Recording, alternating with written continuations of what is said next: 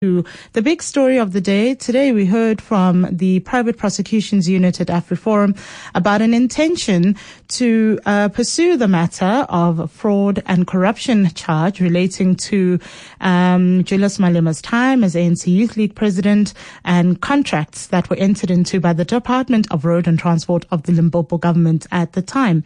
And joining us on the line now is Advocate uh, and uh, later on we'll speak to um, a lawyer lawyer Ulrich about this matter as well, of course, to you on 011-883-0702. Advocate, good afternoon. Thank you for joining us. Afternoon, Gugu. Thank you for the call. Thank you for your time. So there's been some questions about the decision that has been made or announced earlier on. One that came up earlier on in the show is this question of substantial interest in the case and what the substantial interest in this particular matter, if it is then privately prosecuted, is that that is one of the obstacles that we've identified uh, way early when we established this unit. Uh, in this particular matter, uh, the complainant was Mr. Kallie Kriel. This particular matter, there are people that complained that they were not getting any tenders, so they would have a substantial interest.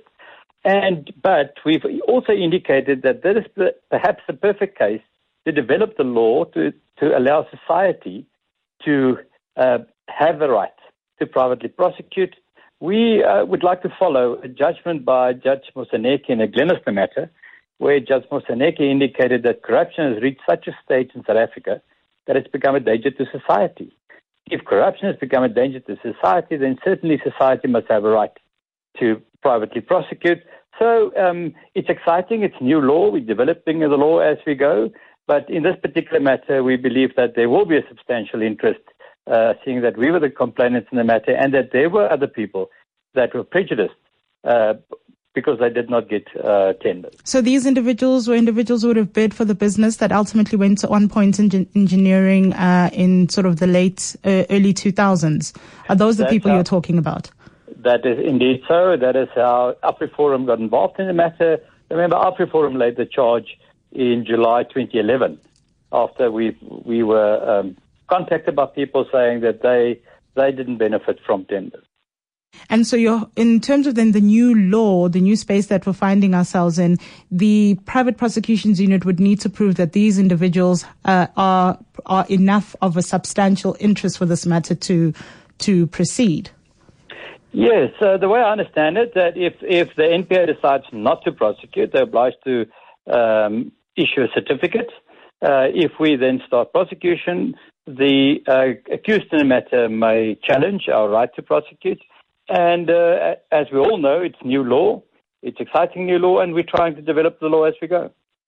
In terms of the timing of the announcement, uh, it was announced that you know they, there's this intention to privately prosecute, but as we understand it, the uh, PCLU, uh, the Priority Crimes and Litigation Unit, is set to give an answer by the end of August on whether or not they will be continuing with this matter. So it seems as though the NPA and that unit still have a little bit of time and may still be working on the matter. But why the announcement today if the deadline appears to be end of August?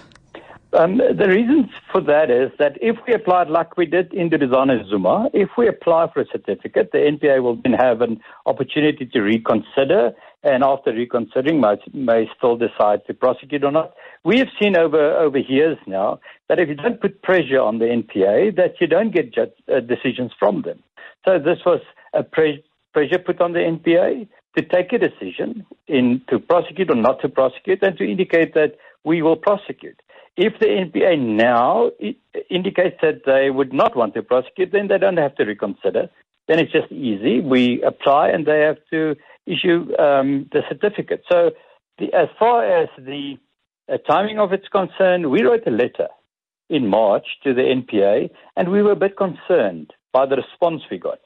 And uh, we then uh, decided to take action because the, the, the response concerned us. It, concerns us that the matter was taken away from the prosecutor uh, and handed over to the PCLU. The prosecutor drafted the charge sheet, prosecutor consulted with the witnesses, prosecutor was ready to proceed with trial.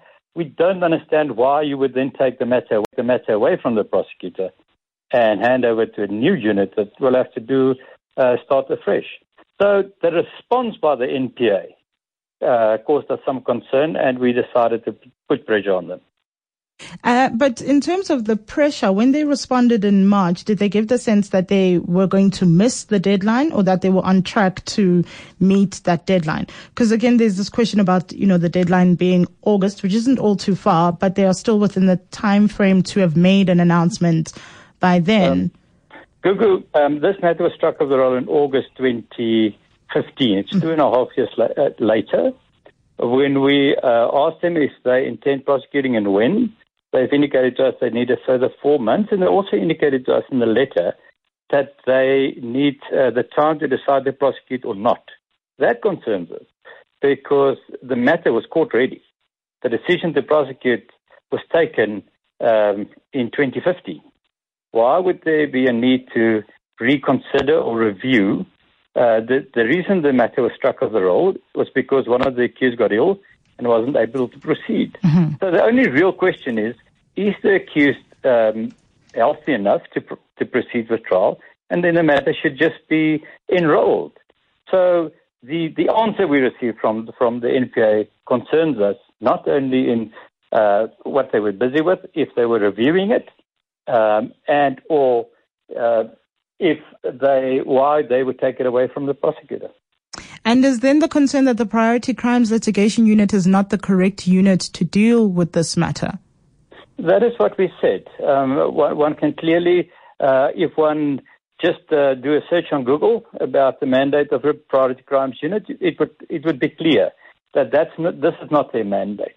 There is, however, an overriding uh, clause saying that the, the national director could refer any priority crimes matters to them. But in this particular instance, Gugu, there was a, a, prosecutor appointed. The prosecutor drafted the charge sheet. The prosecutor informed the judge in August 2015 that he was ready to, to proceed. I know the prosecutor. Um, I'm concerned that the matter is taken away from a prosecutor that uh, studied the matter, drafted the charge sheet, consulted with the people, with the witnesses, and then handed over to a unit uh, that does not have a mandate in the ordinary course of events to deal with these kind of cases. And in terms of the reasoning given for that move from the prosecutor to this particular business unit, there, was there given any indication as to why? Yes, um, Mr. Pretorius wrote to us, he's the head of the PCLU, wrote to us saying that because of the complexity of the matter and because it was uh, a combination of organized crime and commercial crime, now, they don't have a mandate to do, deal with either organized crime or commercial crime, the PCLU. And I mean, the complexity of the matter uh, was sorted out uh, two and a half years ago when a prosecutor was appointed by the NPA, drafted the charge sheet, and indicated to court that he was ready to proceed. So nothing else happened in the meantime, so it could not have become more complex, and the prosecutor was ready. Uh, Advocate Thomas, thank you for your time this afternoon. Thank you for joining us. Thank you, Gugu. That's Advocate Gerrie Nel speaking to us this afternoon.